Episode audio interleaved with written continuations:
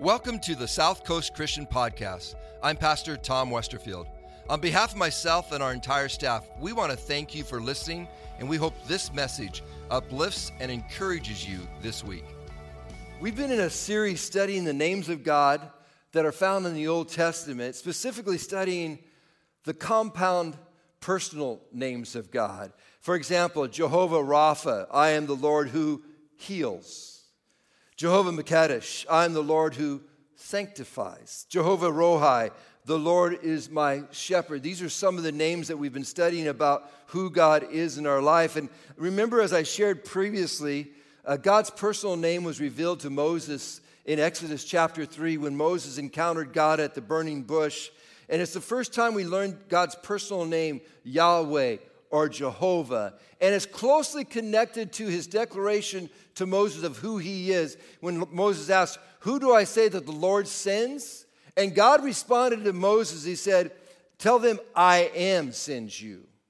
And that idea of I am that I am is the idea of completeness, com- the idea of wholeness, that God lacks nothing. He is in lack of nothing. He is complete. And that is the God who we serve. Amen? Today we're going to look at the name Jehovah Shalom. The Lord is our peace. And some of you probably already know the word shalom and you understand the idea of peace. But the name appears for the very first time, and I think it's the only time it, it appears in a compound form, Jehovah Shalom. It appears in Judges chapter 6. It's the story of Gideon who's referred to as a mighty man of valor. And when I think of Gideon, I think of the story of great faith, a story of great courage, a story of great strength, a story of God's mighty power, how a small group of men, about 300 warriors, took on the Midianite army of 135,000. And these 300 men, guess what? Defeats that army of 135,000. But when I think of the story of Gideon, I really don't ever think of it in context to Jehovah Shalom, the Lord is peace. I don't connect the dots there usually. Yet surprisingly, we find the name Jehovah Shalom recorded in the story of Gideon. And here's a thought or a premise that I want to set before you today for this message that I want you to get into your spirit. And I want you to wake. Uh, I want you to go home today and discover this in your life. You maybe some of you have already discovered this, but I want us to discover it even more. Is that courage, hope, and strength increase when we discover that Jehovah is our peace. Let me say it one more time. Courage, hope, and strength will increase in your life when you discover that my peace comes from Jehovah, Yahweh. The Lord is my God. Let's start with a little background on the story of Gideon himself. First, the story of Gideon is found in the book of Judges, it's in the Old Testament, in chapters 6 through 8. The Israelites had just finished experiencing 40 years of peace. Uh, the judge Deborah, who was a great judge, she led the uh, country of Israel in a great way, and they experienced 40 years of peace. But then, all of a sudden, or not all of a sudden, but it's a repeated pattern in the Israelites, they, start, they stopped worshiping God and they started um, um, choosing to do evil things, especially they started to commit idolatry and started to worship other gods. Gideon was the fifth of 12 judges recorded, in the book of Judges.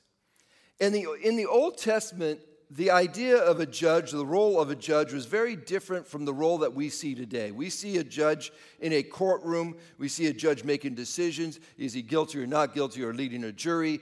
But in, in, in the days of the Old Testament, in the days of, of, of Joshua and Moses. Remember, Moses led the children of Israel out of, the, out of uh, Egypt, and then Joshua led the children of Israel into the promised land. After Joshua had passed away, God raised up judges and used them as military leaders to deliver the Israelites from persecution of their enemies.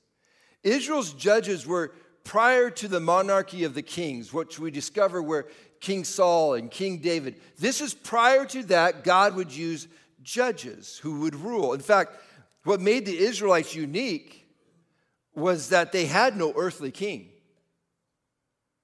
Yahweh was their king, Jehovah was their king. The only reason that God gave in or allowed them to have king is that's what they wanted. They wanted an earthly king, but God always had in his plan that he would be the king of the, of the Israelites. That's what made them different from any other nation. Judges is a book that displays God's faithfulness to a group of people who are constantly allowing sin to bring bondage in their lives. Israel would sin by pursuing other gods and then Yahweh's protection would be lifted from them. This happened over and over and over and over again. And then pretty soon, they would cry out to the Lord, and God's faithfulness would bring deliverance to the people. It's a repeat, repeated pattern. And when, I, when, I, when you read the book of Judges, one of the things I want you to really look at is not so much on the repeated pattern of sin of the Israelites. I want you to focus on the repeated pattern of the faithfulness of who God is that God is faithful over and over again. See, God cannot change. He is, the, he is the same yesterday, today, and forever. He does not change. So if God was faithful in the Old Testament, then God is faithful in the New Testament, and God is faithful with us today because He's the same. So they would pursue other gods, they would start to commit sins in their life and they would be found find themselves in bondage, and Israel would eventually repent and then cry out to help to Yahweh, and God would deliver him. During Gideon's day, the people of Israel were living under a constant state of fear caused by the Midianites and the Amalekites and other people from the east. And the Israelites were under this constant attack. The Midianites were especially brutal and barbaric, and they caused great havoc upon the people of Israel. They would rape when they come into, the, into their villages, they would rape the women.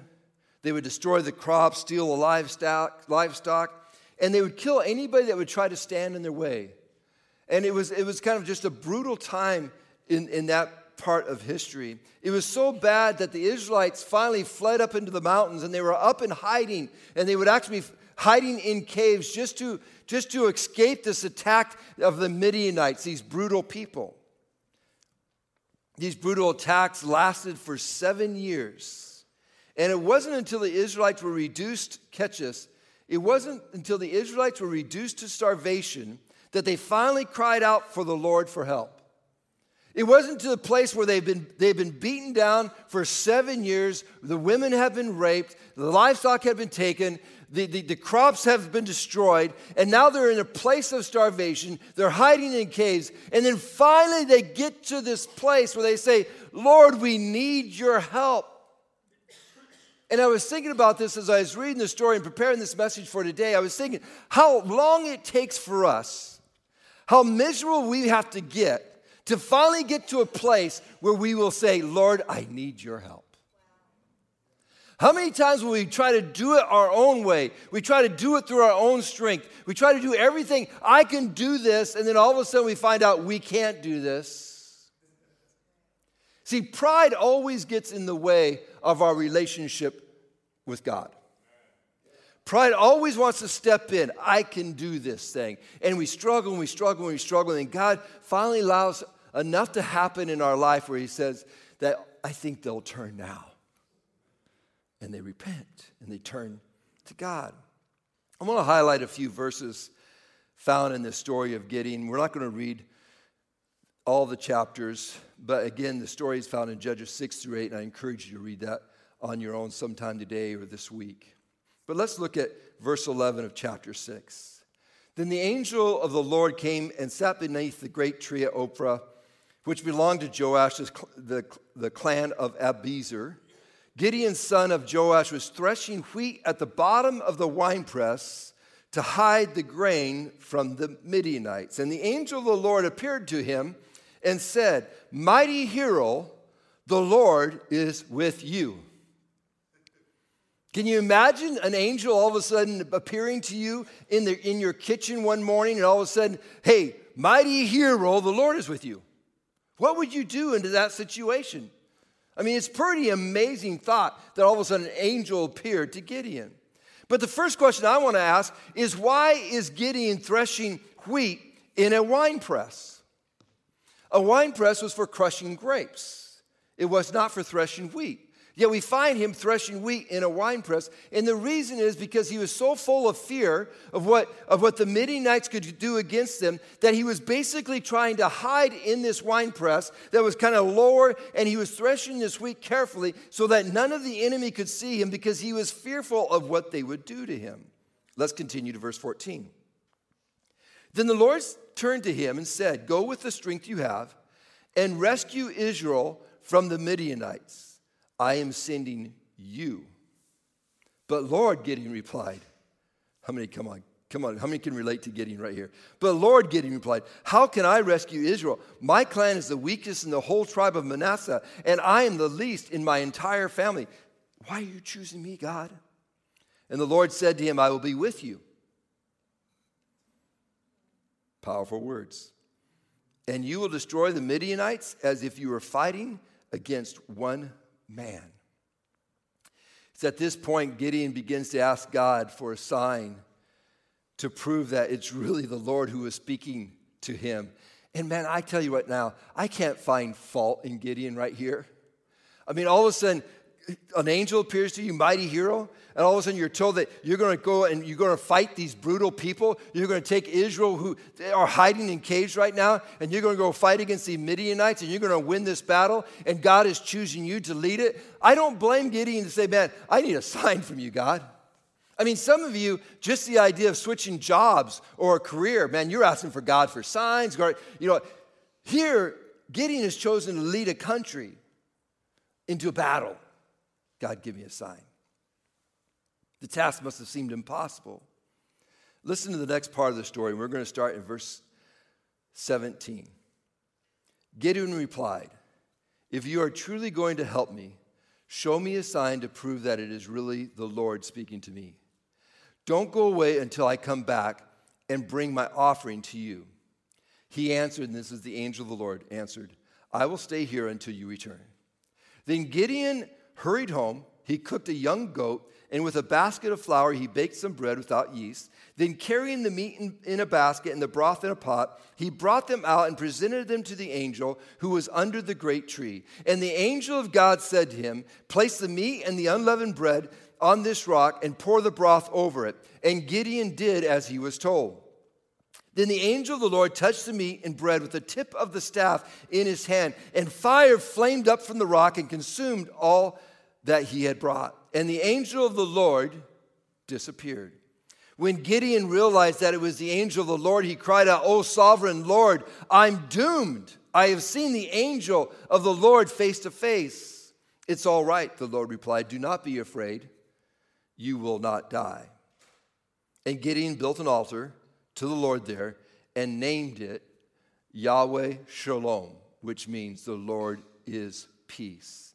The altar remains in Ophrah in the land of the clan of Abiezer to this day. Let's pray.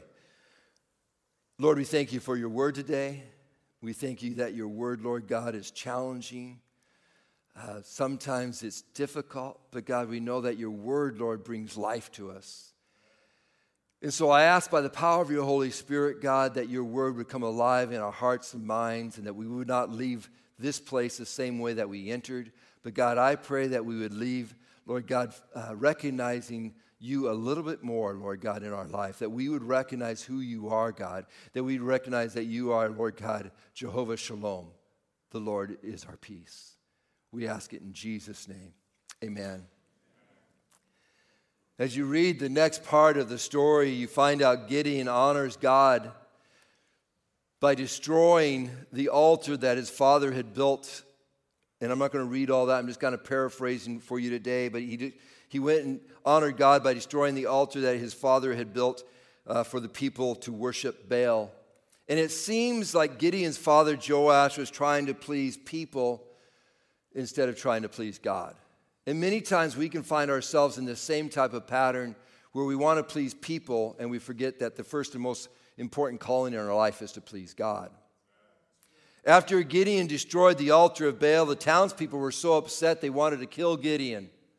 They said, because Gideon went in at night because he knew that this was going to change things. He knew that he was about ready to change culture. I remember changing culture when I first came to this church, and it was like, whoa, and, and Gideon's about ready to change culture. He's going to change some things. He's going to mess with some people. And he says, I'm going to destroy this. this. Uh, we're not going to worship anything but God, so I'm taking this idol of Baal down. We're going to destroy this.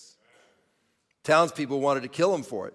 When they woke up that next morning, they saw that the idol of Baal had been destroyed. They're looking for Gideon. And Gideon's father finally steps in, Joash, and he defends his son. And it, it appears to me that Joash never had the courage to go against the people's desires until Gideon took a stance for God. See, in your life, you're going to have times where people want you to do this, people want you to do this. What is God calling you to do? And when God calls you to do something, you need to take a stance for God and say, God, I hear you, I see you, I'm taking a stand for you. We need to do that in our own lives. After this, Gideon once again asked God for a couple of different signs, confirmed that God was going to use him to rescue the Israelites. I get it. He's questioning, he's wondering, man, this is a huge task. And he, I don't want to get into all the details. You can read it for yourself in, in, the, in, in the story. But Gideon then prepares for battle. And during this time of preparation, the Lord takes the army of Israel that, that amounted to about 22,000 people, men, warriors. He takes them and he, and he, and he reduces that number down to 10,000. Then he reduces it one more time down to 300 men, not 22,000, 300 men that were going to take on the Midianite army of 135,000. If you want more details, again, read it in the story of Judges chapter 6 through 8. But the reason the Lord reduced the Israel's army was to let everyone know that the battle wasn't won because of man's strength, but because of God's strength. I want to focus the rest of our time here today, and I've, speaking, I've spoken before on the story of Gideon here at the church, but I've never spoken it from this perspective. And I want to take the rest of our time here today to talk about Jehovah Shalom, the Lord is our peace, or, Jeho- or Yahweh Shalom, whichever your translation might say when you're reading your word there today.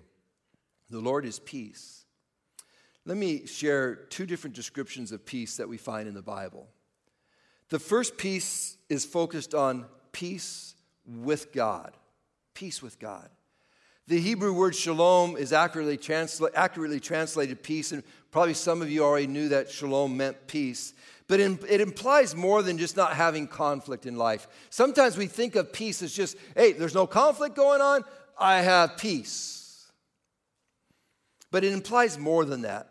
Peace in the Old Testament implies wholeness, it implies completeness. It, at times, shalom is translated as success, that your life is complete your life is whole. The idea is that you're in right standing with someone. You're in right standing and you are at peace. In verse 22 of chapter 6, when Gideon finally realized that he was seeing an angel face to face and it was really the Lord that he's seen face to face, he thought he was doomed. Why? Why did Gideon think that when he encountered the Lord face to face, to face and he finally realizes this is really the Lord speaking to me, all of a sudden, alas, I'm doomed? Why did he think he was doomed? I think because he was not in peace. He was the opposite of peace. He thought he would be destroyed. Gideon recognized that he was unworthy. He recognized that. In fact, Gideon recognized that there's something wrong. There's something not right because for whatever reason, it just seems like the blessing of God has lifted off the Israelites and the Midianites are having their way with us. Something's not right in, in town right now, man, because, man, everything is going wrong.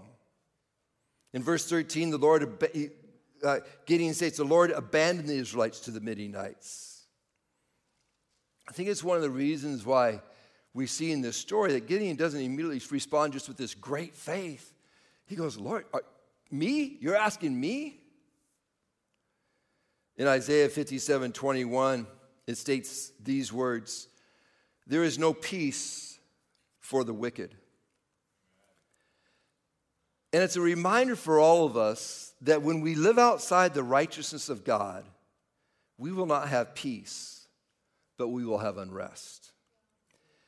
I've spoken to many different people who have come to this church at different times, and they've entered this church in fear. They fear what God might do to them. They haven't been in church forever. Uh, they know they're sinful people. They know that they have been living righteously. And they walk in literally trembling into the church because they wonder if God's going to punish them. And they wonder if they step into the, all of a sudden, fire and flame would come out from the ceiling and just destroy them. Now, we want to be a church that welcomes all people, amen? We want to be a gracious church that embraces people. But I'm not going to be such a seeker sensitive church that I'm going to change the gospel or the word of God just to make people pleased.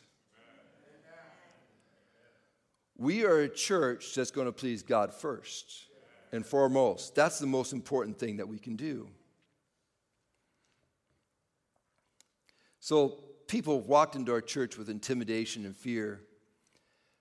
And may I tell you, that's not a bad response. Why, Pastor Tom? Shouldn't the ch- church be a place where they can walk and feel so welcomed? From us, yes. But if they are dealing with sin in their life, it's not a bad response to walk into a church with a little bit of fear. God much prefers someone walking into church recognizing their sin over a person walking in church thinking that they're all that in a bag of chips. Thinking, man, I'm perfect, I'm good, this is all great. Woo, I'm coming in. We're going to worship God for a little bit. And they just got, I mean, done for the last weekend just doing horrible things. And, oh, I'm great. It's all good. Jesus shares a story in Luke chapter 18 where two men enter the temple to pray. One was a Pharisee and one was a tax collector. The Pharisee in Jesus' day were seen as holy men, righteous men. The tax collectors were the bottom of the barrel. They were the sinful. They were the cheaters. They were the ones that were stealing the money from people. These two men walk into the temple to pray. And as they enter the temple, Jesus tells a story how the Pharisee is standing there, righteous, prideful, opposite of humility. Lord, I'm so grateful that I'm not like all those other people that are around me right now, especially like that tax collector over there. I'm so grateful for who I am. Then we see the idea, the vision of the tax collector who's standing over on the other side of the temple. He's beating his chest with humility. Have mercy, O God, for I am a sinner. Jesus says, You know who the one who's going to find righteousness? Who's going to find righteousness for his soul? It's not the Pharisee, it's the tax collector. He's going to find, he's going to be justified before God. See, repentance before God is a wonderful attribute. Many times after we accept Jesus as our Savior, we do away with repentance because we're covered by God's grace. So I don't need to repent anymore. I would beg to differ. Now, I don't need to live in repentance because I'm always fearful that I'm not right with God. Once I put my faith in Jesus Christ, guess what? The blood of Jesus Christ has sanctified me and has made me righteous. I no longer need to walk in fear.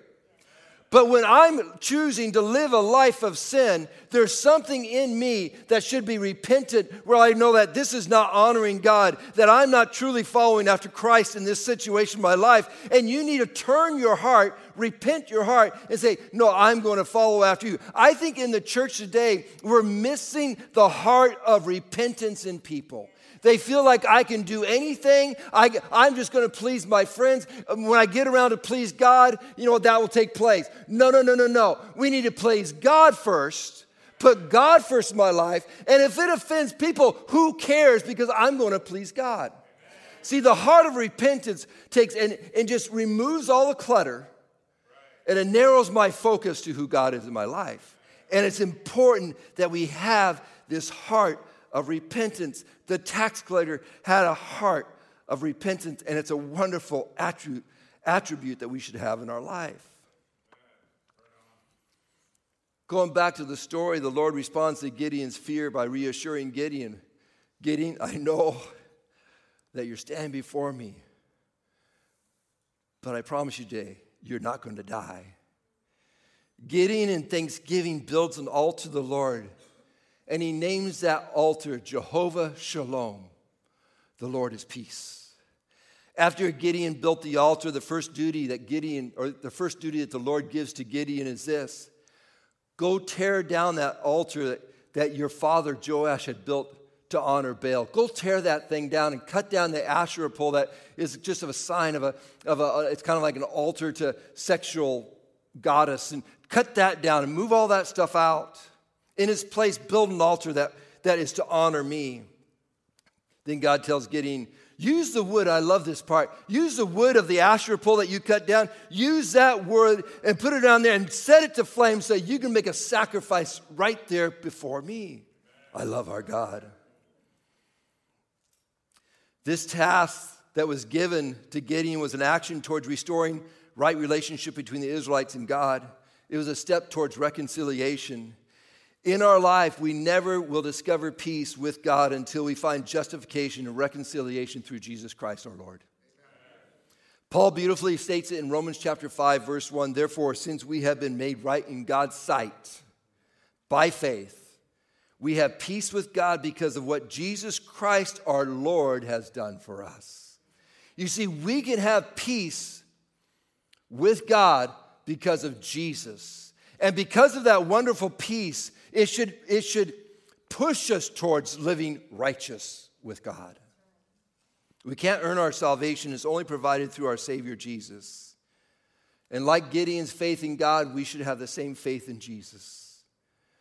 God was the only one who could ever deliver the Israelites from the destruction of the Midianites, as you read that story, and Jesus is the only one who can ever deliver us from sin. It's why Isaiah 9 6 states that Jesus will be called the Prince of Peace. He brings peace into our lives by delivering us from sin. The second description of peace, I only have 10 more. I just wanted to bring some unrest for some of you guys that need peace right now. The second de- description of peace that I want to share with you is the peace of God. We talked about the peace with God. Now I want to talk about the peace of God. I believe this was what gave Gideon this courage, this strength to go against the Midianite army. He knew that he was on the right side of God. There's something that is so powerful when we know we're on the right side of God. He no longer needed to live in fear because Gideon had God on his side. It's a powerful place to be when you know that God is for you and not against you. Paul writes, Let the peace of Christ rule in your hearts. Jesus states these words in John 14, 27. He says, Peace I leave with you, my peace I give to you. The peace Jesus is leaving with us is this indwelling of his Holy Spirit in our life. It's the indwelling of the Spirit that brings us wonderful peace that leads us and guides us and directs our life. And we can have peace knowing that, you know what, I'm not doing this on my own. That's why Gideon had peace. He knew that the Yahweh was leading him. You know what, I can have peace because I know that the Spirit of God is leading me and the Spirit of God resides in my life. And it doesn't matter what comes around me, the, the storms that come around me, I can be at peace with God. It's a wonderful place to be. We should find great strength and courage knowing that the peace of God is leading our lives. I love the words that the Lord, of, Lord gives Gideon. When Gideon was questioning why God would choose him, Gideon stated, My family is the weakest in the entire tribe of Israel, and I'm the least of my entire family. And the Lord responds with these simple words I will be with you. Say that with me. I will be with you. Those are words that we need to write down and remember that when we face those storms, those difficulties in life, that the Lord promises this to, guess what? He promises this to Gideon. Guess what? The Holy Spirit can promise that to you. If you have the Holy Spirit in your life, it's already done, it's already sealed. The Lord is with you. Really, that should be all that we ever need to hear. That's all we need to hear is that God is with me. If God is with me, who can be against me? If I know that, shouldn't I be dwelling in peace? It states in Isaiah 26, you will keep in perfect peace all who trust in you, whose thoughts are fixed on you. So many times, why peace is not in our life is because we've taken our eyes off of Jesus and we've placed them on things, we've placed them on uh, people, we've placed them over here, we placed them here, and we forgot that, guess what? My eyes need to be on Jesus. When anytime that you start feeling unrest and anxiety and discouragement in your life, do a check in your life. Where's my eyes focused on? Are my eyes focused on my troubles, my tribulation? Are my eyes focused on my job? Are my eyes focused over, or is my eyes focused on who Jesus is in my life? The Prince of Peace. I leave you with a final story that I read the other day, and I want to share it with you today. It's a story of that takes place years and years ago.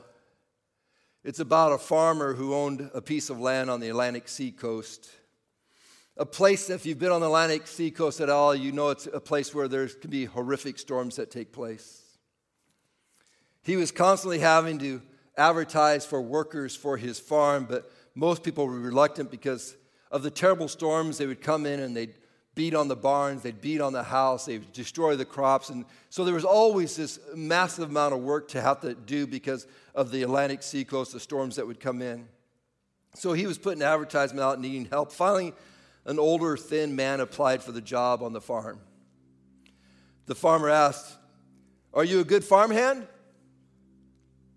The older man replied, Well, I can sleep when the wind blows. The farmer thought, Well, that sure is a strange response. But he didn't worry about it. He just needed someone to work on the farm, so he hired the older man. The man was an amazing worker. He worked from dawn to dusk every single day. He was more than the farmer really expected. Then one night, a huge storm comes rolling, rolling in off the Atlantic sea coast. The farmer hears the storm coming in, and he jumps out of bed and he grabbed a lantern and he rushed next door to the hired hand's sleeping quarters. He shook the thin old man and yelled, Get up! A storm has come. You need to tie down, tie down the things before they blow away. The little old man rolled over in his bed. No, sir. I told you, I can sleep when the wind blows. Enraged by the man's response, the farmer went out to go ahead and put everything together and lock everything down. But to his amazement, to his surprise, he discovered everything had been taken care of.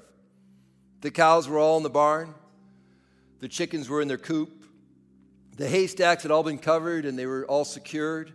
The shutters on the house were locked and shut. Everything was secured, everything was done. Then the farmer understood the hired hand's comment I can sleep when the wind blows. A person whose life is following after Jesus can rest when the storms come hitting your life. Because guess what? Everything is secured, everything is in its place because you have Jesus at the helm. You have Jesus leading your life. When all of a sudden everything starts to want to cave in on you, guess what? You find this supernatural peace of God. Because you know that God is leading you, that you're in His hand. No matter what happens to you, no matter what might try to crush you, you walk with peace. I've experienced this firsthand in my own life, and I've experienced this firsthand with people who've been on their deathbed and they're dying. And they look at me, and I walk away from their, from their hospital room or from their hospice care, and I walk away. I went to encourage them, and they encouraged me. And I walk away just a little bit higher and stronger than ever before. Why? because it wasn't, they were not focused on the storm. They were not focused on the difficulties. They were not focused on their sickness. They were not focused on their disease. Their focus was on Jesus. And in Jesus, we have peace. Are you searching for peace? Are you missing peace in your life? Where's the focus at? Is your focus on Jesus? Or is your focus on the Midianite army that looks like it's about ready to destroy you? And you can look at it and you go like, how is this ever going to work? With Jesus, all things are possible. Take your eyes off the things that are not of God and put your eyes on Him. Watch what will happen in your life. Lord, we thank you for your word today. Whoo, we thank you that your word is powerful. It is strong. It is abundant. It is mighty. And God, we invite you and we invite your presence into this place. And God, we ask that you fill us with your spirit, that you would continue to lead us, guide us, direct us as a church, as the body of Christ, but also as individuals in our workplace, at our schools, whatever we might do or wherever we might be. God, I pray over this entire congregation and everyone who's watching online today. I pray, God, that our eyes would remain on you, the author and the finisher of our faith. Our strength, Lord, is found in knowing that we are at peace with you. Our courage, Lord, is knowing that you are with us. We love you, Lord, today. And we thank you for your love today. With heads bowed, eyes closed for just a minute. If you're in this place and there's no shame in the game because we all get here, and you're in a place, man, you're just struggling, and you're saying, man, Pastor Tom, I, I have been at such unrest. I have so much anxiety. I'm just not at peace. And I need peace in my life. Just raise your hand because I want to say a prayer, prayer over you today. Just raise your hand. I see that hand. I see that hand. I see that hand. Other hands, I see that hand. No shame in the game. We can get in difficult times, man, at jobs, at school, with whatever situation, and it can whew, overwhelm you. I want to say a prayer, a blessing over you today. This blessing is not something that I can just go like, oh, everything's going to be resolved. But no, it's going to be a reminder for you that you got some work to do. I have some work to do. Take my eyes off problems and put my eyes on Jesus. So, Lord, that's my prayer for each person here today that's struggling with whatever situation they're facing. It might seem overwhelming to them right now, and it looks overwhelming. To us in the natural, it looks like it's impossible. It looks like, who am I, Lord, to be able to do something that you put me in right now? And God, I can't do this on my own strength. And God, that is right where you want us. A place where, like the tax collector is beating his chest and say, Man, I can't do this on my own. I'm a sinner. I'm not worthy. And it's in that place of humility where, Lord, you can come into our lives by the power of your Spirit and lead us and guide us and direct us and do things that we saw as impossible. God, you will make possible. And so, Lord, I pray that over every person here today. For those who are seeking more peace in their life, God, grant them peace today by the power of your Spirit. Come alive to them today, I pray. Let them see you face to face, Lord God, today. Let them experience your presence this week, I pray. We love you, Lord. We worship you, Lord, today. And we thank you that you are our Jehovah Shalom. Jesus' name. Everyone said, Thanks for listening to the South Coast Christian Podcast. We appreciate those who give on a regular basis to South Coast because through your giving, we are able to provide these resources. For more information about South Coast, including service times and ways to give, please visit southcoastchristian.com. And if you haven't already, please subscribe to this podcast. Thanks again, and may this week be filled with new opportunities where you can receive and share God's love.